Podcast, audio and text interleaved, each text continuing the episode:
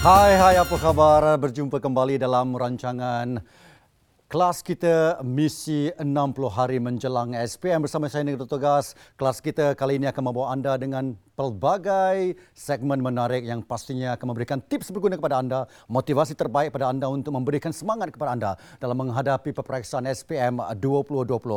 Dalam kelas kita pada hari ini juga kita akan membawa kepada anda mata pelajaran sejarah, iaitu satu subjek yang mungkin menjadi minat yang cukup mendalam bagi anda luar sana. Kita akan memberikan tips berguna untuk memastikan agar kita benar-benar mampu untuk skor pada markah yang terbaik. Kerana ini merupakan platform anda yang kita tidak akan bercakap tentang kandungan, tapi kita akan bercakap lebih kepada tips berguna. Itu segmen yang kita akan bawa kepada anda dan kepada pelajar kita di luar sana yang mungkin akan agak terasa murung ataupun terasa tidak bermotivasi. Maklumlah dalam keadaan pandemik COVID-19, kita belajar tanpa ada guru di hadapan. Kalau sebelum ini kita berjumpa dengan guru, bersoal jawab dengan guru, tapi kali ini kita bercakap secara digital, secara maya. Mungkin rasa ketidakpuas hatian itu ada.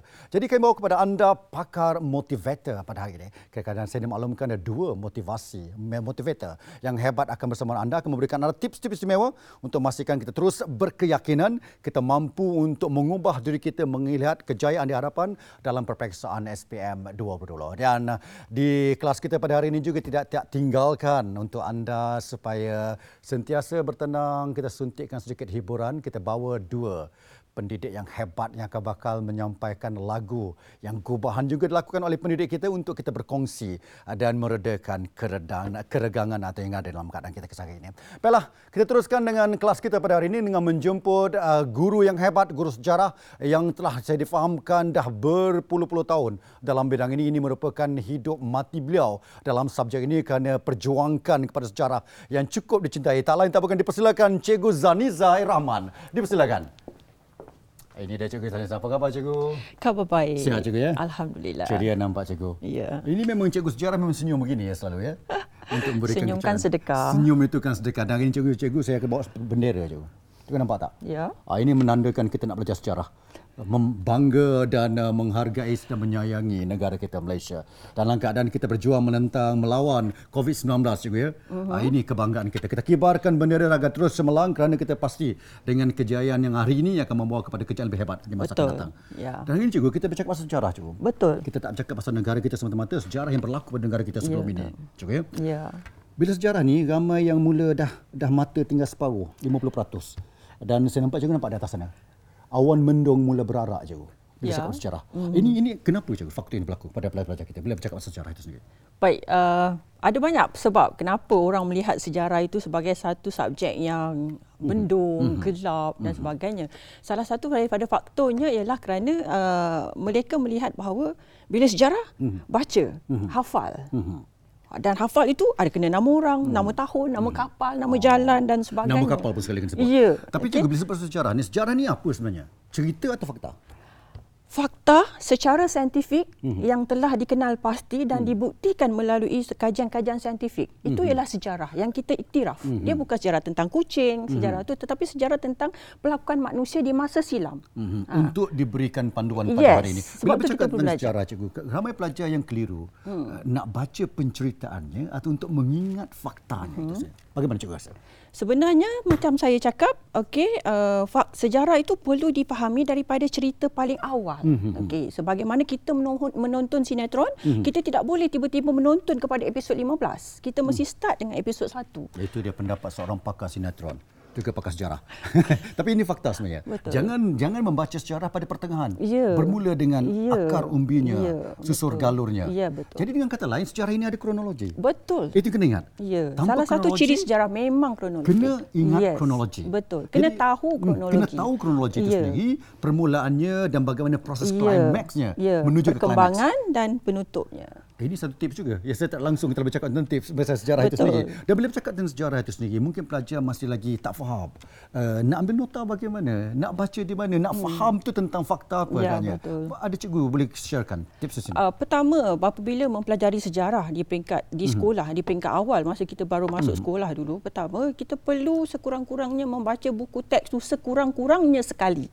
Sekali dalam tahun semasa. Secara skimming proses dengan kata lainnya. Membaca sepintas lalu sekali. sekali. Tapi kita perlu merujuk berkali-kali. Oh. Okey. Okey. So bacaan yang pertama itu adalah untuk mendapatkan idea keseluruhan. Apakah kandungan keseluruhan tentang cerita di dalam buku sejarah itu. Rujukan yang kedua itu adalah masa itu kita sudah boleh membuat nota-nota ringkas. Okey, supaya kita faham. Okey, sedang bercerita bab satu ialah tentang ini, tentang itu dan sebagainya. Dan kemudian apabila kita merujuk, kita sudah tahu. Okey, bila kita cerita tentang tamadun ini, kita sudah tahu dia berada di antara bab 1 sampai bab 4. Dengan kata lain, pelajar kita, adik-adik di luar sana, anda kena faham proses skimming dan scanning dalam kita membaca ni. Skimming, proses kita membaca sebentar lalu untuk melihat keseluruhan gambaran cerita. Dan kita masuk pada proses scanning untuk melihat fakta-fakta yang perlu kita fahami dalam perceritaan itu untuk membawa kepada kronologi yang betul. Betul ke cikgu? Betul. Saya boleh masuk sejarah ke cikgu? Boleh tak ada masalah. Tak ada masalah. Bila bercakap tentang sejarah, kita ada dua kertas ya. Tiga kertas sejarah yang wajib lulus ya kertasnya. Betul. Wajib lulus dan kita perlu akur bahawa kandungan ini tak pergi jauh. Berkisar kepada apa yang berlaku pada negara kita. Terlibat juga dengan tamadun dunia sebenarnya. Tamadun dunia, ada juga fakta yang berkaitan dengan itu. Dan hari ini kita akan belajar tentang, kita akan berbincang tentang kertas satu. Kita fokus kertas satu. Kita fokus kertas satu. Kita nampak kertas satu ini walaupun nampak mudah, jawapan telah disediakan, tetapi hakikatnya agak sukar. Ya, hakikatnya bukan sukar. Perlu ada cara dan tips untuk menguasainya. Dan pastinya hari ini Cikgu Zaniza tidak ada tantangan kosong ya. Betul. Ada bawa tips untuk kami hari ini? Betul, saya dah bawa tipsnya. Ini pakar dan saya difahamkan juga saja telah 27 tahun dalam bidang sejarah. Ya, betul. Jadi 27 tahun dengan pelbagai tips yang istimewa untuk berikan kepada anda khususnya pelajar kita yang cukup tersayangi. Betul. Sayangi sejarah, mendekatkan diri dengan sejarah, memahami sejarah. Jangan setakat baca saja. Ya, boleh kita berikan 5 tips daripada Cikgu Zaniza. Betul. Boleh. Bagaimana agaknya? Tips pertama. Tips yang pertama, tak pasang ya. Okey, nanti kita akan boleh lihat di skrin, Cikgu Zaniza boleh jelaskan juga tips yang kita ada. Ya. Okey, tips yang pertama kita kena fokus pada kata kunci. Kata kunci, okey. Ya, untuk fokus yang pertama ialah fokus pada kata kunci. Yang kedua kita kena nampak apakah persamaan isu dalam soalan dengan jawapan. Itu tips yang kedua. Yang kedua ya. Okey, tips yang ketiga kita kena belajar bagaimana nak singkirkan jawapan yang tidak. Ini susah. Nak menyingkirkan pilihan jawapan ini susah. Sebab semua jawapan betul. Bila pelajar masuk profesor, tengok semua betul jawapan tu. Tak tahu mana satu nak singkir kan.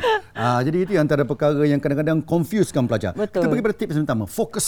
Ya, fokus. Bila cikgu sebut fokus, maksud fokus pada soalan adalah kerana pelajar perlu faham maksud soalan dan mencari keyword dalam soalan. Itu yang cikgu maksudkan. Kita fokus kepada kata kunci dalam soalan. Mencari kata kunci dalam soalan itu.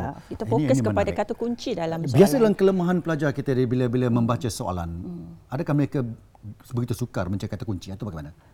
Mereka tidak dilatih daripada awal barangkali ataupun mereka tidak ditunjukkan bagaimanakah caranya apabila kita nak fokus kepada kata kunci. Sebab dia masih melibatkan bukan sekadar baca. Kita perlu ada perbuatan untuk menggaris, me-highlight, mewarnakan supaya kita nampak bila kita fokus kepada kata kunci, kita tahu soalan itu sedang bertanya tentang apa. Okey, dan kita paparkan sekarang di layar kita ini contoh kata kunci dalam soalan yang boleh cari. Mungkin Cikgu Zaniza boleh baca. Atau saya bacakan ya. Ini saya sebagai seorang pelajar pada hari ini saya baca ya. Sumbangan Raja Indravarman terhadap kerajaan Angkor ialah ada A, membina takungan air, B, memajukan perusahaan, C, menghapuskan cukai tanaman, D, menggubal undang-undang tanah. Ini contoh jawapan dan contoh soalan yang ada. Dalam kita membaca soalan ini, cikgu, mungkin kalau saya akan tengok kepada kerajaan Angkor saja. Bila saya tengok kerajaan Angkor itu dalam kepala saya akan gambarkan keseluruhan apa yang kerajaan Angkor telah lakukan. Adakah itu betul? Boleh juga, tetapi kita juga murid juga akan terus tahu bila kita rujuk kepada Angkor, murid sudah tahu itu adalah kerajaan agraria. So bila kerajaan agraria yang melibatkan pertanian, apakah antara pilihan jawapan itu yang melibatkan pertanian? Keywords ada di situ. Ya, betul. Jadi Angkor, agraria, pertanian saja. Ya, tidak ada pertukangan ke, tidak ada perindustrian lain, itu maksudnya? Begitu. Bagiannya kerajaan Angkor itu akan merujuk kepada kerajaan yang mengamalkan aktiviti pertanian. So segala aktiviti pertanian of course dia akan melibatkan air. Dengan kata lain, cara menulis nota tu dah faham dah. Ya, kita mencari keyword semua itu. Ya, Angkor sama dengan apa kelebihan yang ada. Ada apa kesimpulan pada waktu itu. apa yang telah disumbangkan pada itu. Yeah. Itu saja nota yang kita ada. Yeah. The rest jawapannya sudah ada di dalam soalan. Itu fokus yang dimaksudkan dalam mencari. Fokus kata kunci. Maknanya kata sekarang kunci. Kalau murid tak boleh ingat Raja Suvarman 2 tu, Indra Varman 1 sekalipun, itu, okey, murid boleh tangguh angkor saja sudah tahu itu ialah kerajaan agraria. Tak ada benda lain lagi, tak akan bercakap benda lain kecuali bila kita tentang agraria, kita tak akan cerita pasal kelautan, kita tak akan cerita pasal perdagangan. Itulah kata kunci dia. Sebenarnya kalau cikgu ni berada di mengata-kata, bercerita dengan pelajar, mungkin lagi rasa memahami itu. Kita ada di mana-mana pun semuanya. Bukan saya saja, ramai lagi guru, pakar sejarah di luar sana.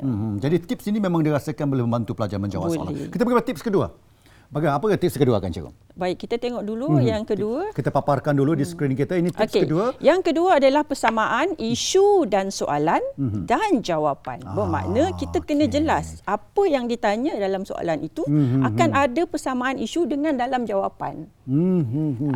Jadi sebab tu kita kena tengok. Sebab tu apabila kita sudah kuasai kata kunci yang pertama tadi, kita sudah boleh melihat di mana isu persamaan dengan soalan dan juga jawapan. Tapi pelajar, kalau saya sekalipun, mungkin saya ni pelajar yang agak sederhana kat cikgu dalam kelas kan, duduk kat belakang tengok tingkap kan, itu kan nak tunggu waktu rehat kan, itu kita nak cari persamaan isu. Tak faham cikgu persamaan isu tu apalah, apa benda persamaan isu tu? Persamaan isu bermakna soalan, katalah macam tadi kita akan tanya pasal angkur, bermakna kita sudah tahu dah isunya. Sekarang nak tanya pasal angkur ialah isu pertanian. So jawapan mestilah merujuk kepada mana-mana yang berkaitan dengan pertanian. Masih tak faham? Masih tak faham. Cikgu ada contoh? Okey, kita tengok contoh. Okey.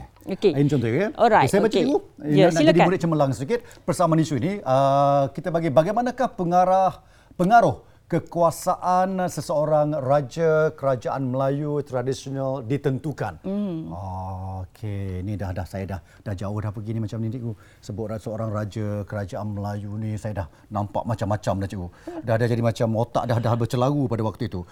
Cikgu sebagai pakar dan memberi tips ni, saya nak aim di mana? Okey, baik, kita lihat tadi kita ada tengok situ, kita tengok itu kekuasaan raja. Dia tanya soalannya ialah bagaimanakah, tapi soalannya ialah tentang pengaruh kekuasaan seseorang raja. Bila kita sebut pengaruh kekuasaan seorang raja, dia merujuk kepada isu politik. Okey. Jadi keyword sini cikgu, raja kena tentukan maksud kekuasaan itu dari aspek mana nak dilihat. Ya, murid sudah tahu apabila kita bercerita dalam sejarah, dia ada aspek-aspek yang kita akan fokus seperti sosial, ekonomi dan politik. So bila kita cerita pasal politik, murid sudah tahu dia melibatkan pemerintahan, pentadbiran, undang-undang, peluasan kuasa. Itu saja kita dah faham. Bila kita sosial, kita dah tahu pendidikan, budayaan dan sebagainya. Bila melibatkan sumbangan, kita faham apa penghasilan dilakukan.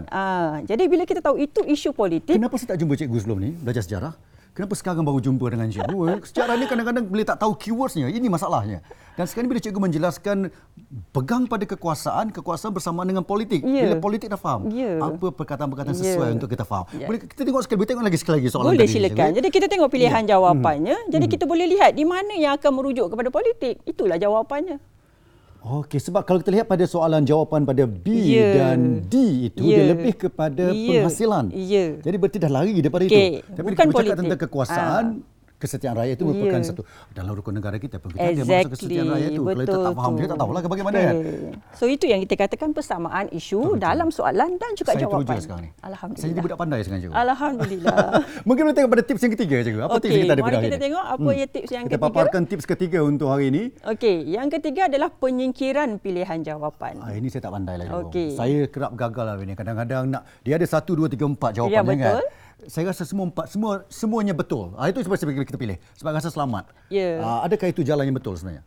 Sebenarnya kita bila kita singkir jawapan, setidak-tidaknya kita kena ada pengetahuan sedikit. Kena tetap singkirkan. Kena singkirkan. Kurang-kurangnya kita akan lihat pilihan jawapan yang paling tidak tepat.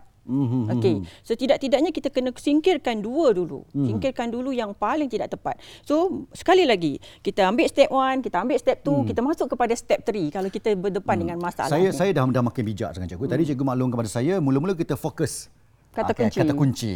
Kemudian kita lihat bagaimana persamaan. Isu. Persamaannya bagaimana isu kan. Betul. Daripada situ baru kita faham beberapa kata kunci dah keluar. Betul. Dan sekarang bagaimana cara kita nak menyingkirkan itu. Bagi jawapan. Saya singkirkan dulu. Bagi saya buat dulu cikgu. Okey, boleh kita paparkan sekali lagi soalan. Kita lihat bagaimana cara kita nak menyingkirkan soalan. Sekarang saya akan jadi budak yang bijak pada hari ini. Dah ada jawapan cikgu Azizul.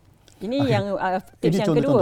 Kita nak tengok tips yang ketiga. Saya bacakan soalan cikgu. Apakah faktor kemajuan masyarakat kerajaan maritim di Asia Tenggara? Ini yang kedua. Ini yang kedua. Kita pergi pada soalan yang seterusnya. Boleh ketiga, ada ataupun kita gunakan penyingkiran. Sebab yang ini tak ada apa tu aneka kebungan. Dan dalam penyingkiran itu sendiri, cikgu, ada tak keyword tertentu yang cikgu rasakan ini kena faham? Okey, sama. Kita boleh mengaplikasikan tips yang pertama dengan tips yang kedua. Sebab biasanya pinggiran jawapan ini hanya akan lebih sesuai kepada soalan aneka gabungan ataupun aneka pelengkap seperti yang ada 1 dan 2, 1 dan 4 dan sebagainya. Dan sebab dia ada banyak jawapan, sebab itu kita perlu singkirkan dia dulu yang mana yang kita rasa paling tidak tepat. Okay. Menggunakan teknik pertama dan yang kedua. Contoh, kadang-kadang dia ada satu jawapan yang hampir sama. Ini contohnya. Boleh guna contoh ini? Ya, betul. Yang inilah contohnya. Saya baca soalannya. Okay. Berikut merupakan syarat-syarat seorang calon yang bertanding dalam pilihan raya di Malaysia. Okey, satu, bermaksudautin di Malaysia. Okay. Berarti rakyat Malaysia lah. Perkataan bermaksudautin ini kena faham. Ya, betul. Bukan hanya duduk di Malaysia, dia perlu ada itu pelajar pintar macam saya, cikgu ni kena fahamlah kan. Yang kedua, cikgu, berumur 20 tahun, itu syarat. Okey, ini dah kita dedahkan. Yang ketiga, memegang jawatan dalam perkhidmatan awam. Dan yang keempat, sempurna akal. Perkataan sempurna akal ni ramai yang confused. Maksudnya rasional ke ataupun apa? Akan ada pelajar kita tu. Sempurna akal tu maksudnya? Tidak gila. Tidak gila. Cikgu perlahan dia sebut tidak gila. Maksudnya calon itu perlu betul-betul sihat. Ya, dari segi mental, fizikal dan waras. Itu yang kita nak. Ya? Jadi 4 soalan cikgu yang ada tadi. Boleh kita paparkan sekali lagi. 4 pilihan jawapan yang kita paparkan sekali lagi soalan itu. Kalau kita boleh tunjukkan 4 pilihan soalan itu. Daripada 4 ini kita bercakap tentang pilihan raya. Keywordsnya. Betul? Syarat pilihan raya. Jadi saya letakkan syarat untuk saya membuat undian dalam pilihan raya itu. Syarat menjadi calon yang bertanding. Bukan syarat menjadi pengundi. Calon yang bertanding. Kita jangan lupa perkataan itu. Jadi kalau saya mungkin akan pilih bermaksudautin di Malaysia. Okey, satu. Cikgu angguk dulu. Betul. Betul tu. Yang kedua, saya kena pilih saya seorang pemegang jawatan. Sebab kalau tak ada jawatan, tak duit cikgu nak masa pilihan raya, nak jadi calon bagaimana. Itu pilihan saya. Apa undangan cikgu? Okey, salah tu sebab salah satu syarat nak menjadi calon pilihan raya, calon yang bertanding dalam pilihan raya, kita tak boleh memegang jawatan dan perkhidmatan awam. Tidak boleh pegang apa-apa jawatan. Berarti tidak ada perkhidmatan awam. Dah jalan je perkhidmatan awam.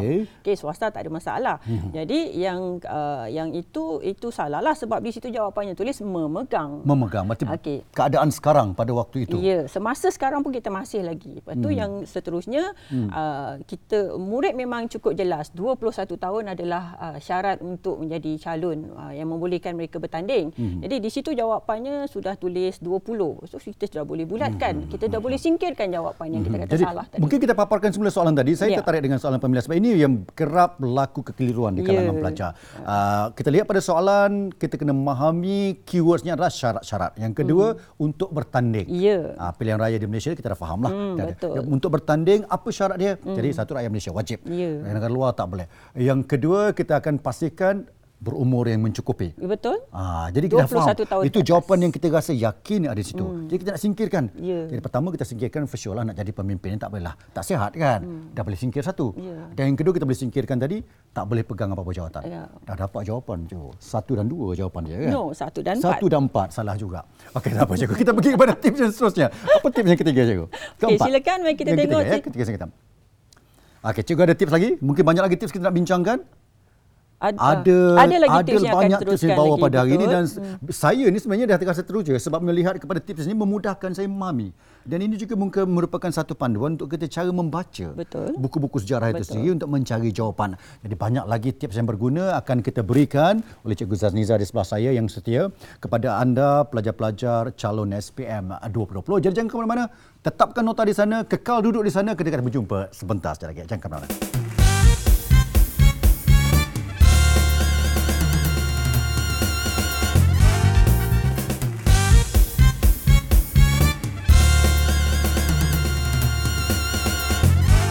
Kita bersama kembali dalam kelas kita Misi 60 Hari Menjelang Perperiksaan SPM 2020 bersama dengan saya Dr. Gas dan sebelah saya pakar dalam bidang sejarah Cikgu Zaniza, 27 tahun mengabdikan diri, bahasa sejarah cikgu, mengabdikan diri dalam mata pelajaran sejarah. Ini saja satu-satunya subjek yang cikgu ajar daripada awal sampai hari ini.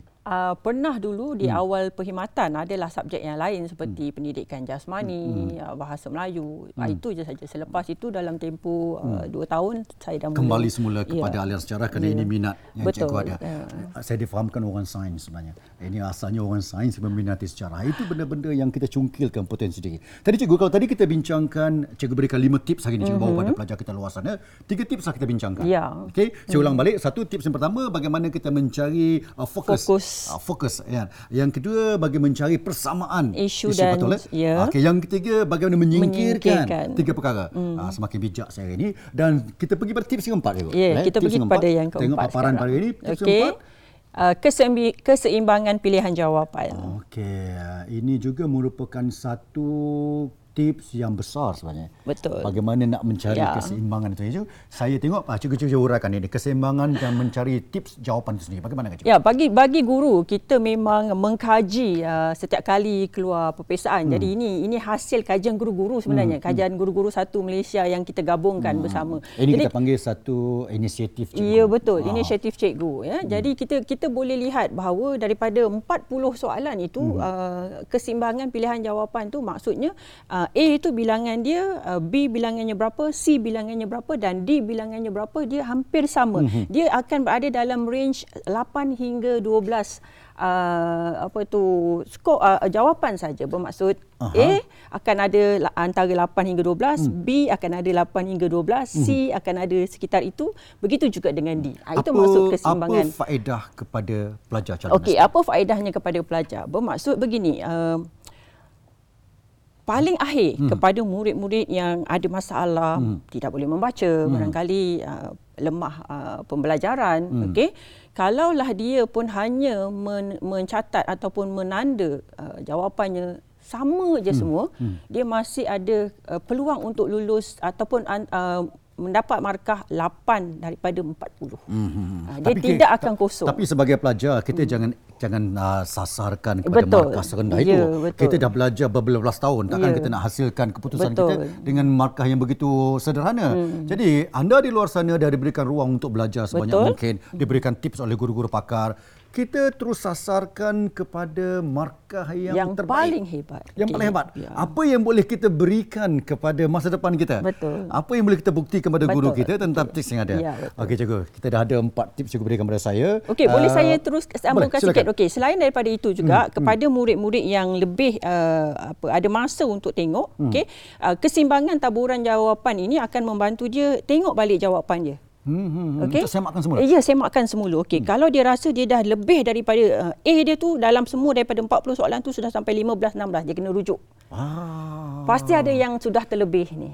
Saya teringat zaman dulu juga saya diajar tentang ini. Ya, betul. Bila jangan tanya, cikgu. Zaman-zaman dulu kami pernah diajar tentang ini. Kira bilangan tu. Betul. Mesti akan ada bilangan-bilangan tertentu. Sebab ini menentukan level atau tahap soalan-soalan dikemukakan kepada pelajar. Ini tips yang saya rasa dari segi teknikal. Tapi betul. Kita sebenarnya, ini ada seni. Menembak tu perlu ada seni. Menembak juga pula sendiri. Bukan tembak, cikgu. Mereka faham. Mereka belajar, cikgu. Ini adik-adik kita, calon-calon SPM di luar sana, mereka benar-benar membaca, menghayati, ingin menjadi seorang pakar sejarah, cikgu, di masa akan. InsyaAllah. Betul, insyaAllah. Sebenarnya kita, sebelum kita pergi pada tips yang terakhir, cikgu, kita ada rakan kita di talian sebenarnya. Alhamdulillah. Yang akan bersama dengan kita, yang saya yakin ini juga merupakan antara pakar dalam bidang sejarah. Jadi, apa kata kita terus cuba hubungi rakan kita yang sekarang berada di Perak, tak silap saya. Hello. Hello, Assalamualaikum. Hello, Assalamualaikum. Waalaikumsalam. Ya, itu menjelmalah rakan kita. Apa khabar? Ini dia Cikgu Abdul. Terima kasih Datuk Kas. Sahabat saya, Cikgu Zaniza. Ya, apa khabar? Cikgu Abdul Ghani ada bersama dengan kita jauh daripada Sarawak. Kita cuba hubungi Cikgu Abdul Ghani melalui Skype di Ipoh, ya. Di Ipoh, Perak. Dan Cikgu Abdul Ghani juga merupakan seorang pakar dalam bidang sejarah ini. Sama juga dengan orang di sebelah saya, Cikgu Zaniza. Jadi, Cikgu Ghani mungkin tadi mengikuti sikit sebanyak perbincangan kami tentang tips-tips yang telah kita berikan kepada calon-calon SPM khususnya. Dan tinggal 1 lagi tips. Tapi sebelum kita pergi pada tips yang terakhir, yang kelima, setakat ini, apa pandangan Cikgu Ghani tentang tips yang diberikan oleh Cikgu Zaniza itu sendiri? Okey, terima kasih, Doktor. Terpegun juga saya tengok tip yang diberi oleh Cikgu Zaniza ini. Saya bersetuju ke empat-empat tip yang diberi itu. Sebab kita kena ingat bahawa kertas 1 ini untuk mendapat A+, pelajar tidak boleh tinggal kertas 1. Kerana pemberatan kertas 1 ini sebenarnya sangat tinggi. 30%. Besar tu. Sangat besar. Besar, eh? Jadi tip yang saya suka sekali ialah pelajar sebenarnya tidak akan gagal kalau dia memahami bagaimana yang pertama menggaris, saya terus pergi yang keempat tu. Iaitu kita boleh membezakan jumlah A berapa, B berapa, C berapa, D berapa. Sebab pelajar kelas belakang ni, saya selalu ingatkan pelajar, kertas satu ni bukan seni. Ada setengah pelajar dia suka jawab A, B. Tetapi kalau jawab macam itu, kadang-kadang pelajar boleh betul. Tapi pelajar kita ini bukan seni. Cikgu ni, A, B, C, D, dia turun bawah macam Cik Z dia buat kan. Dia macam melukis sebelah ya, bercorak-corak ya. Jangan cuba bermain. Jangan cuba bermain dengan jawapan.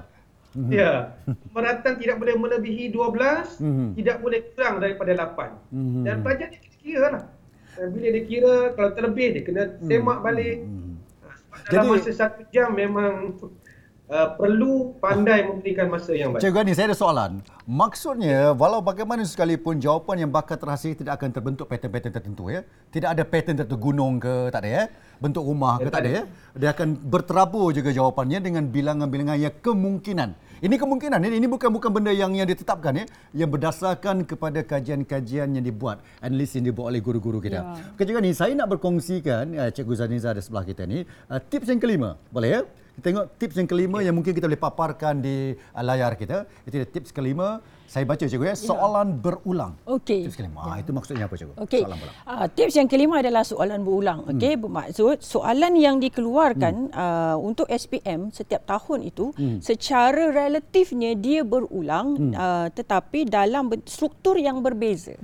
Okey, tetapi maksudnya sama. Masih sama. Masih sama. Struktur ayat tu telah ditukar dan juga pilihan jawapan juga dialih. Mungkin dulu tahun lepas dia A, 2 tahun akan datang dia akan jadi DB dan sebagainya. Itu maksud soalan itu berulang. Soalan berulang. Tapi dalam kita mencari jawapan dalam soalan itu, kita masih kekal kepada 4 tips yang cikgu berikan tadi. Tidak 3 tips masalah. Pertama tadi. Ya, betul. Fokus, persamaan isu dan juga penyingkiran. Jawapan. 3 perkara ini kalau kita pegang, kita akan dapat lihat. Betul. Strukturnya tukar bagaimana sekalipun. Laras bahasa tukar bagaimana sekalipun. Kalau faham fokus soalan, jawapan tentu ada. Bagaimana cikgu ni?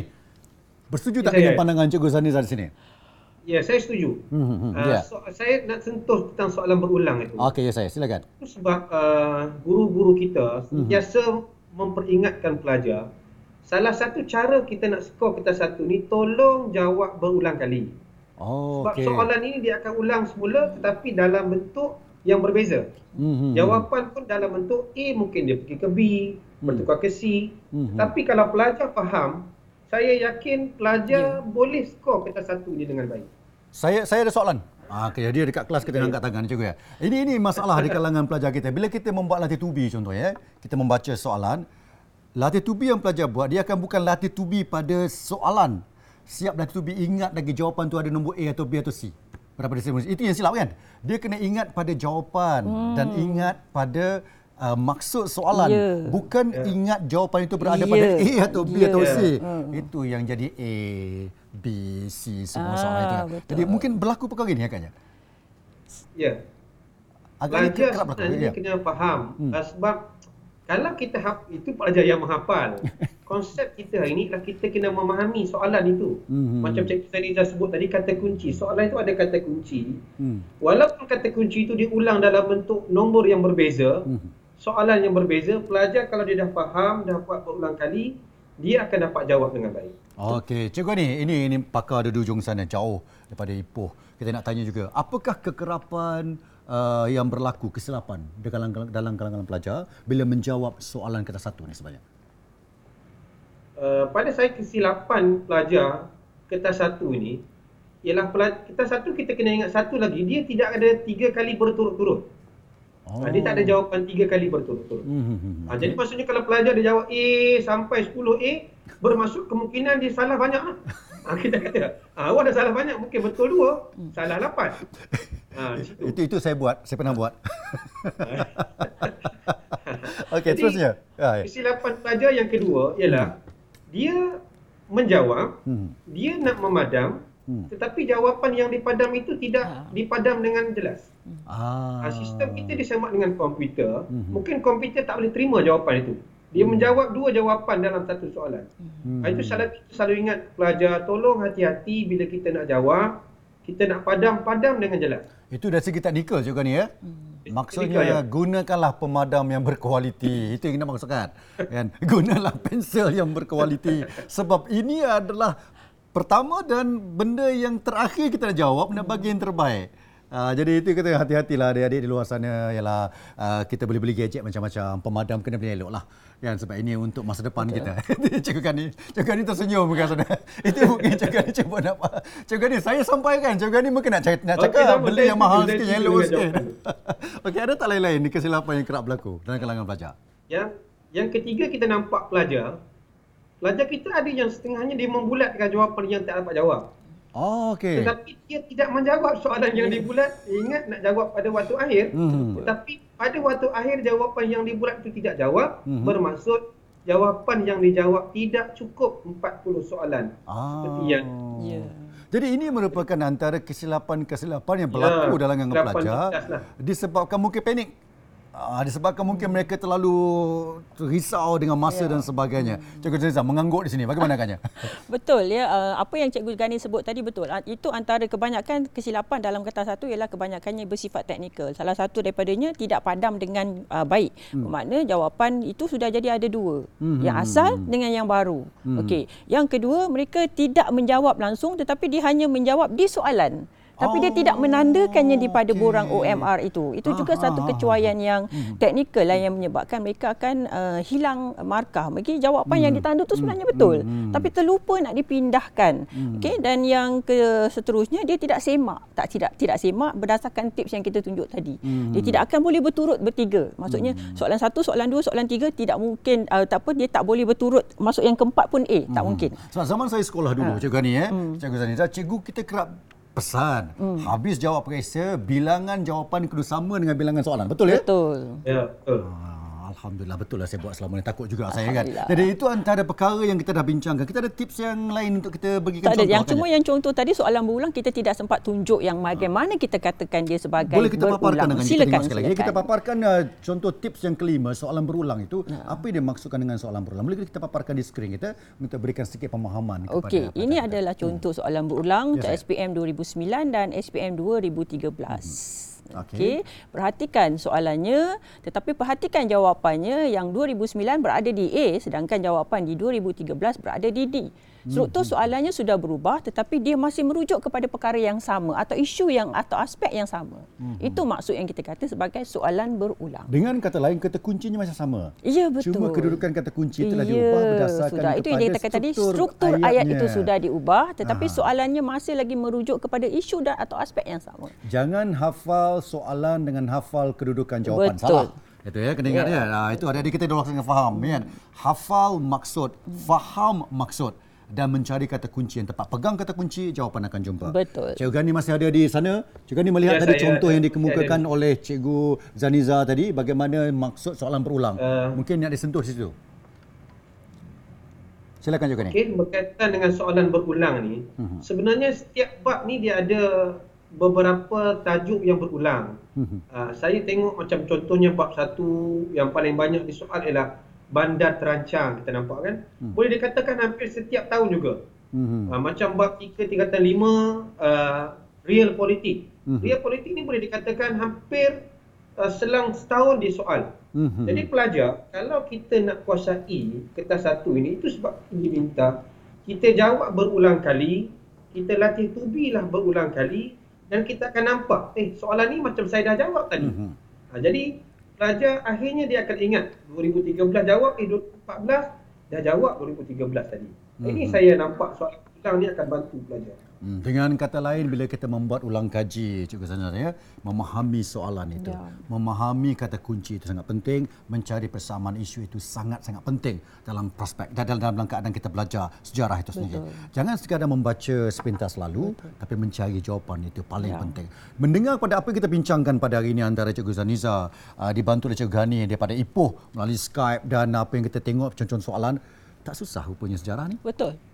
Saya pula terasa macam, Kenapa tidak diberikan tips begini pada awal? So, tak susah pun yang sejarah ni. Kalau kita faham bagaimana cara nak kita selongkar teknik-teknik itu sendiri. Ya? Betul. Cuma kesilapan pribadi itu. Careless mistake yang berlaku pada kita itu mengganggu dalam memberikan jawapan. Untuk lulus sejarah, kertas satu ni kena skor berapa sebenarnya? Sekurang-kurangnya lah, saya pakai pada minimum lah. Sekurang-kurangnya, Cikgu Ghani tersenyum hujung sana. Cikgu Ghani, minimum untuk lulus, kita tak nak amalkan ini, cuma kena faham. Minimum Cikgu adik-adik kena faham, ini kena lulus kertas satu. Daripada berapa soalan yang ada? Dia kalau SAPS kita isi, 16 adalah markah lulus. Okey. 16/40 dah lulus. Okey. Tetapi kalau pelajar dia nak dapat A+, dia mesti mendapat kertas satu melebihi 32 ke atas. 32 ke atas? Ya, 32 ke atas. Sebab kertas 2, dia pemberatannya 50%. Tetapi kertas 2 ni dia agak sukar untuk pelajar skor. Kena faham sebab kertas 2 ni dia ada juga teknikal lain. Mungkin kita boleh bincang di lain masa. Kita akan bincang kertas nanti. Kertas saja mesti dapat 16 paling minima. Kalau A+, 32 ke atas itu calonnya dah selamat. Sudah pasti dalam genggaman A+, maksudnya. 32 ke atas. Cikgu Zaniza, setuju dengan pandangan itu? Ya, 16 tu dah kira selamat lah sebenarnya. Untuk lapis cemerlang, kena lebih tinggi daripada itu. Tapi alang-alang kita dah masuk kelas kita bersama dengan pakar-pakar yang ada. Kita bawa daripada Ipoh ke sini. Kita bawa cikgu yang hebat dengan pengalaman 27 tahun. Kita masih lagi mengharapkan 16 saja yang betul. Kita rasa rugilah. Oh, betul. Alang-alang kita dah faham tips yang kita berikan pada hari ini. Kita dah faham cara bagaimana untuk kita menjawab peperiksaan. 30 lah ke atas, 32, 33 daripada keseluruhan soalan untuk kita bawa kepada markah yang A+. Lah. Sebab sejarah ini bidang kita. Maksudnya sejarah tentang negara kita. Betul. Bukan negara orang lain, walaupun ada sejarah ketemadunan dan sebagainya. Tapi kita fokus pada sejarah negara kita. Ini peluangnya untuk membuktikan bahawa kita faham. Betul. Ada orang mengatakan orang yang tidak faham sejarah ini orang tidak bertemadun. Betul Cikgu Zaniza, bagaimana agaknya? Tidak juga aku. Jauh berfikir? Tidak juga. Bukan begitu. Dia bukan tidak memahami. Cuma dia tidak mendalami. Tidak mendalami. Itu perkataan yang saya belajar ini. Mendalami sejarah. Cikgu Ghani. Cikgu Ghani mungkin ingin sampaikan sedikit nasihat ataupun motivasi kepada pelajar-pelajar kita yang bakal menduduki peperiksaan SPM nanti. Nasihat saya dalam waktu 89 hari dan menjelang 60 hari, menjelang 30 dan hari-hari SPM, pandangan saya yang terbaik ialah pelajar terus buat soalan SPM sebenar ulang-berulang kali. Dan kita hari ini ada banyak bentuk latihan. Kalau tak dapat jawab soalan sebenar, kita ada di Telegram Quizboard, kita ada quizzes yang cikgu-cikgu kita buat setiap malam di Telegram.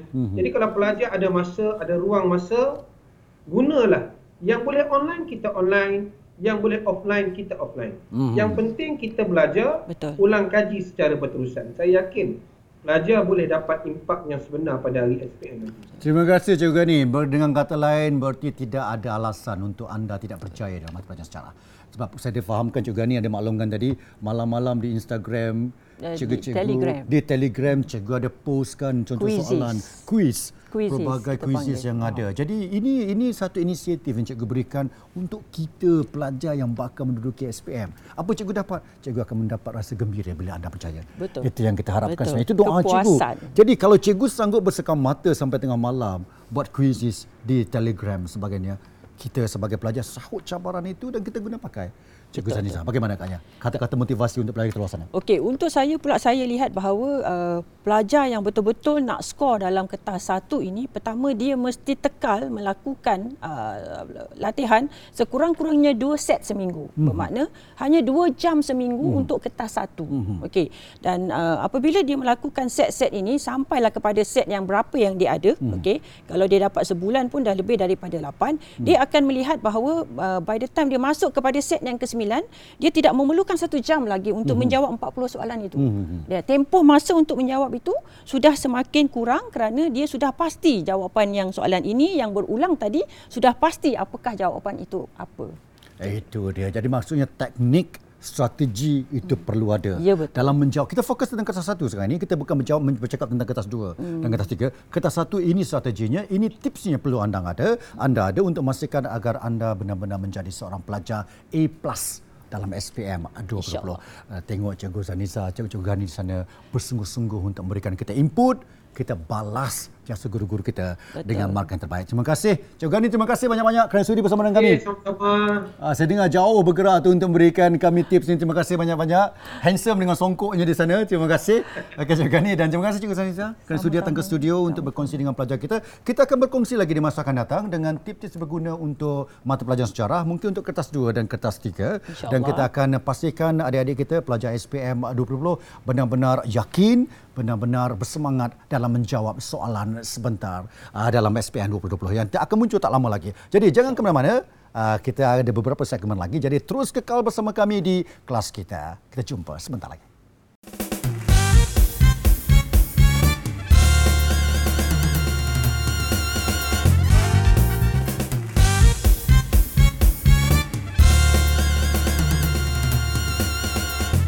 Bersama kembali dalam kelas kita Misi 60 Hari menjelang SPM. Saya yakin adik-adik masih kekal bersama dengan saya di hadapan TV.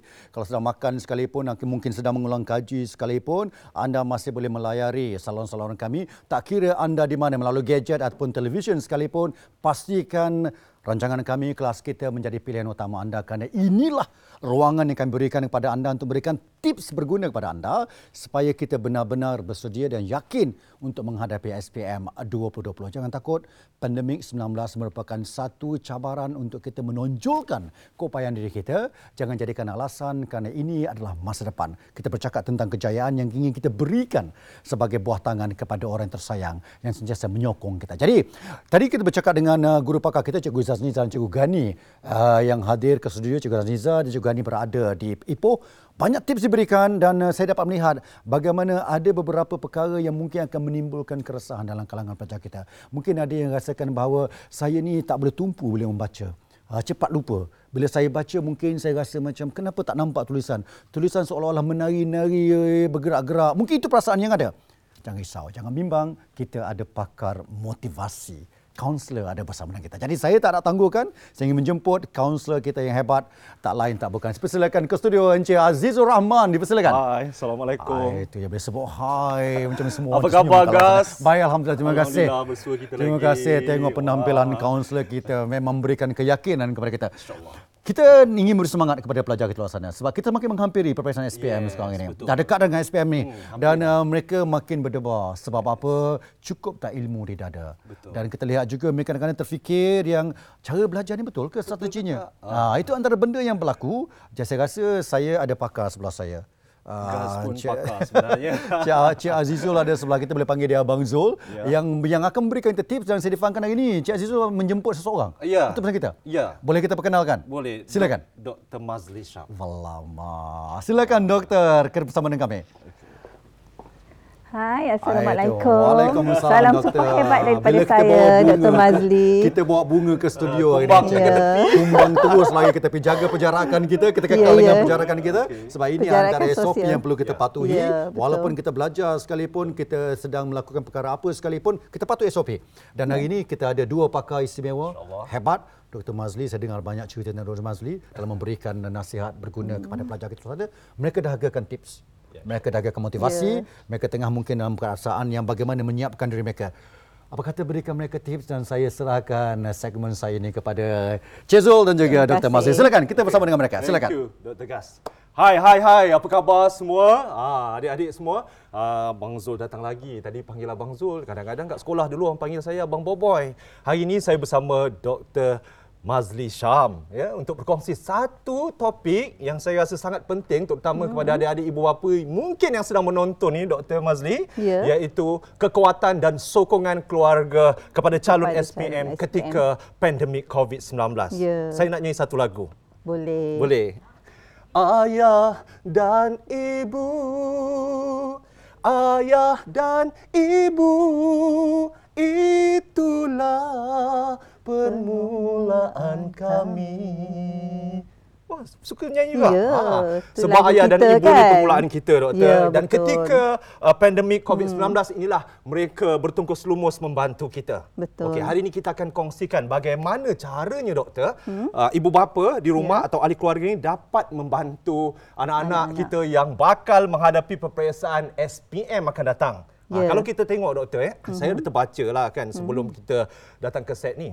Bagaimana lima bersaudara Misbun Sidek ni yang Datuk Sidek ni menyediakan pada usia 7 tahun melatih Misbun menyediakan gelanggang badminton di hadapan rumah mereka sendiri dan pada tahun berikutnya dalam kejohanan terbuka Hong Kong lima bersaudara adik-beradik ni dapat bertanding dalam platform yang sama.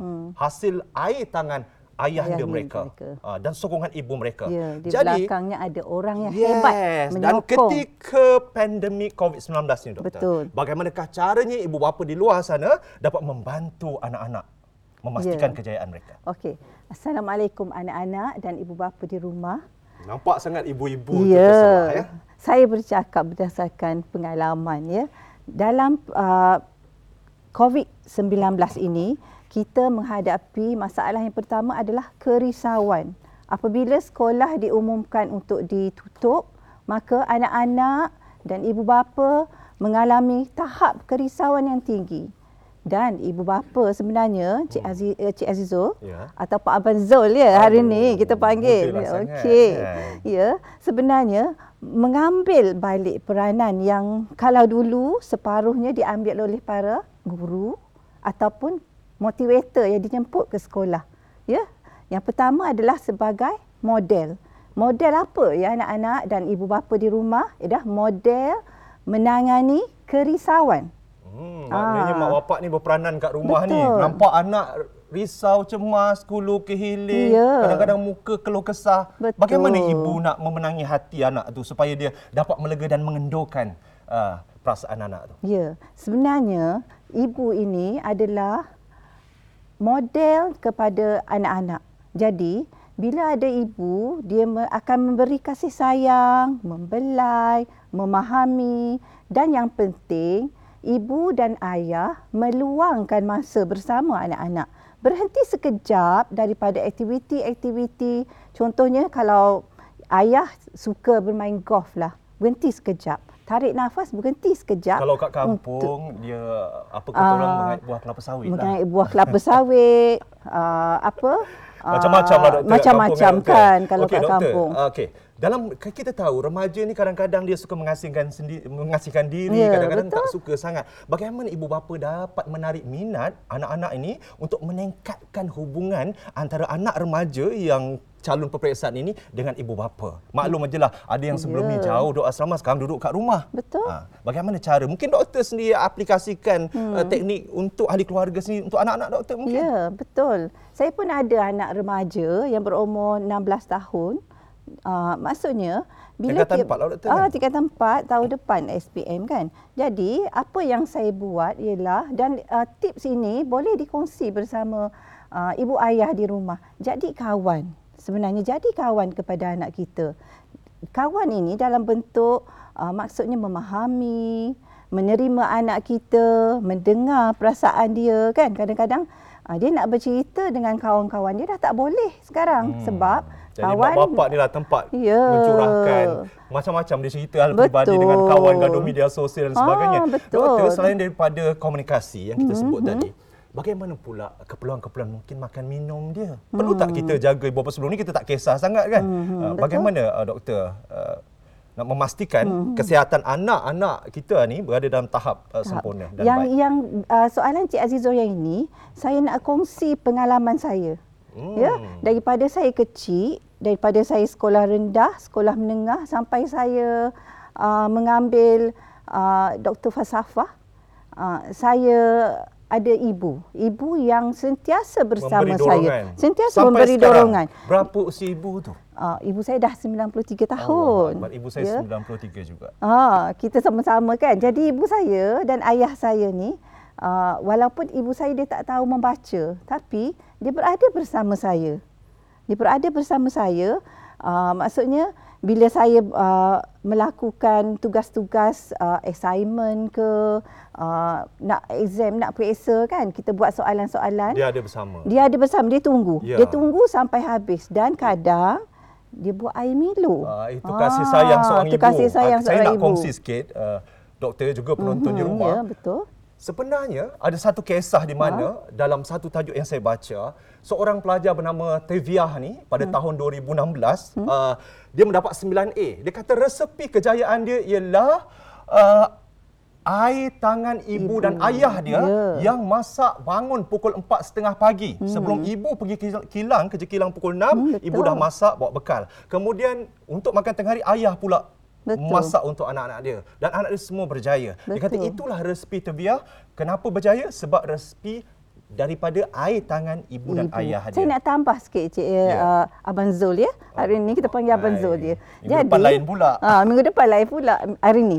Jadi saya nak tambah sikit dari segi masakan. Jadi ibu-ibu dekat rumah semasa memasak tu kita boleh berdoa. Sebenarnya doa yang baik-baik pada anak kita. Niatkan dalam hati, aku masak ni kerana anak aku supaya berjaya apa semua. Betul. Dia sebenarnya sampai kasih sayang tu daripada hati ni dia akan turun kepada makanan yang dimakan oleh anak-anak dan keluarga kita.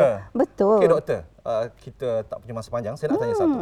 Dari aspek psikologi doktor. Ya. Apakah kesan dari segi emosi, mental, psikologi keseluruhannya kepada anak-anak yang mendapat dakapan, sentuhan, personal touch daripada ibu bapa yang memberi sokongan itu tadi? Baiklah. Dari segi sokongan ini amat penting, ya. Jadi kesannya kepada anak kita akan anak-anak ibu-ibu ayah di rumah jika memberi sokongan yang baik dan beri kasih sayang yang sepenuhnya, luangkan masa anda.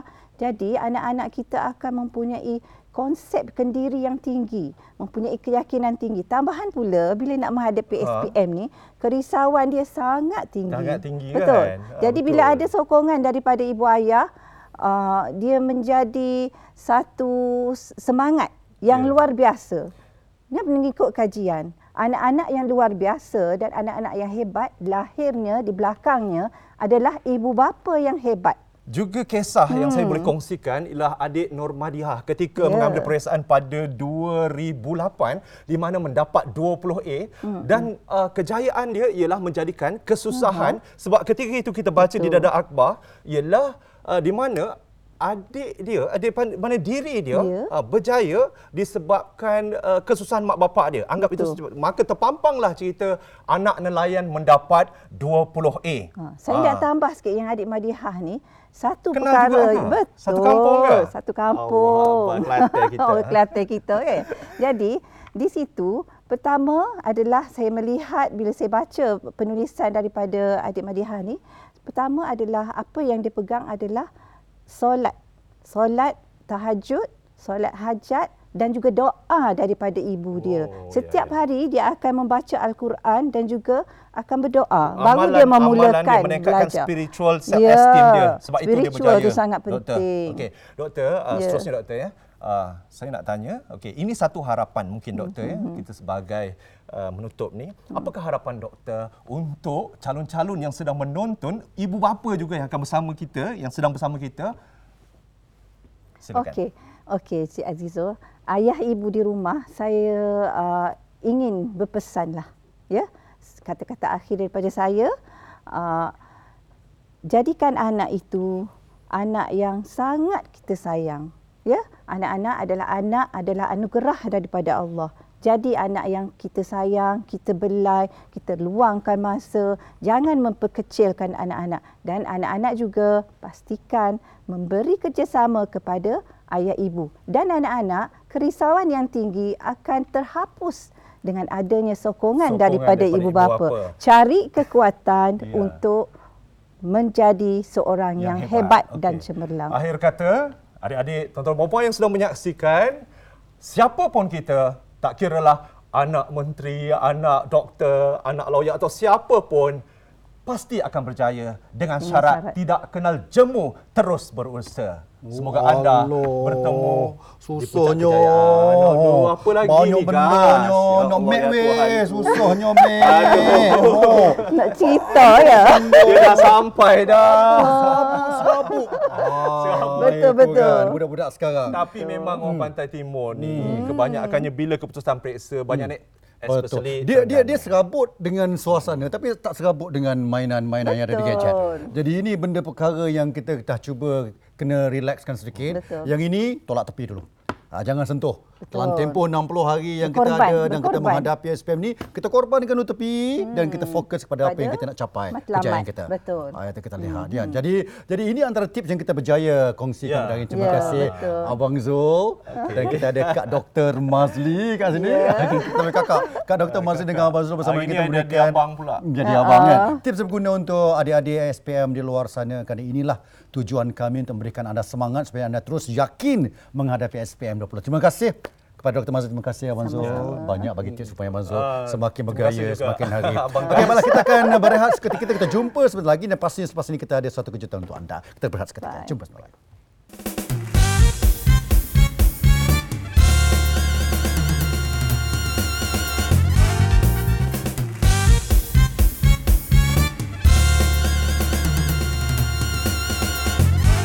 Hai, saya masih bersama dengan anda dan kita masih lagi bersama dalam kelas kita Misi 60 Hari menjelang SPM dan semakin hari menghampiri SPM yang perpisahan yang kita rasakan, yang kita tunggu-tunggu dan kita ingin buktikan bahawa kejayaan ini kita berikan hadiah bukan pada diri kita, kepada ibu bapa kita dan kepada guru-guru yang banyak memberikan bimbingan kepada kita. Jadi saya rasa kita dah banyak berkongsi hari ini pelbagai perkara daripada tips-tips berkaitan dengan Sejarah Kertas 1 dan juga kita berkongsi tentang motivasi diri untuk kita berikan sedikit suntikan kita keyakinan bagi kita berdepan dengan situasi dalam menjelang perperiksaan SPM yang cukup kita nantikan menjadi harapan ibu dan bapa. Jadi hari ini saya bawa kepada anda persembahan istimewa yang akan membawa lirik lagu puitis tentang bagaimana ingin kita berikan sumbangan ataupun kalungan kepada ibu dan ayah yang kita sayangi. Tak lagi kita persilakan penyanyi kita pada hari ini, Abang Fazli dan juga Rin, dipersilakan.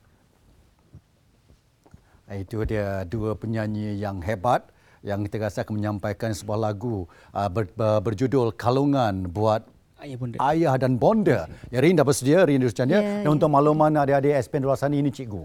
Mereka berdua cikgu, sambil mereka mengajar, mereka juga merupakan orang yang berpotensi memiliki bakat di bidang hiburan. Jadi saya akan tinggalkan mereka dan untuk program kita pada hari ini, segmen kita pada hari ini, setakat ini saja kelas kita dapat kita bersama dengan anda. Jangan lupa terus ikuti kami melalui laman-laman sosial dan juga anda terus pastikan saluran kelas kita ini menjadi saluran pilihan anda sehingga perperiksaan SPM 22. Jadi jangan kemana-mana, terus bersama kami. Saya serahkan, tinggalkan bersama dengan hiburan daripada Abang Fazli dan juga Rin. Kita jumpa lagi. Bye.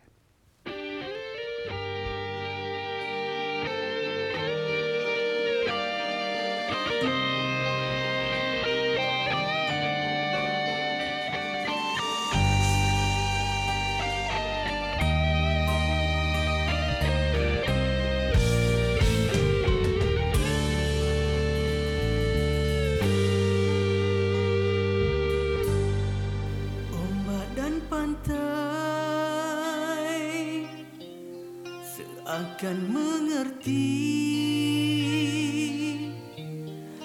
betapa aku tulus menyayangi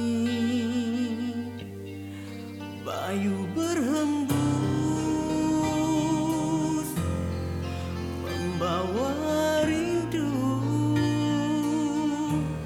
takkan pernah terhapus.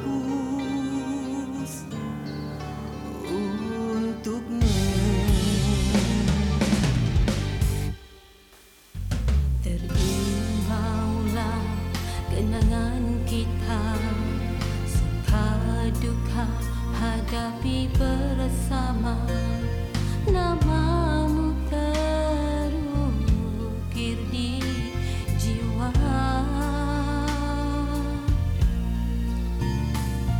Walaupun di kejauhan, wajahmu sering terbayang di dalam jata. Nanti dalam lena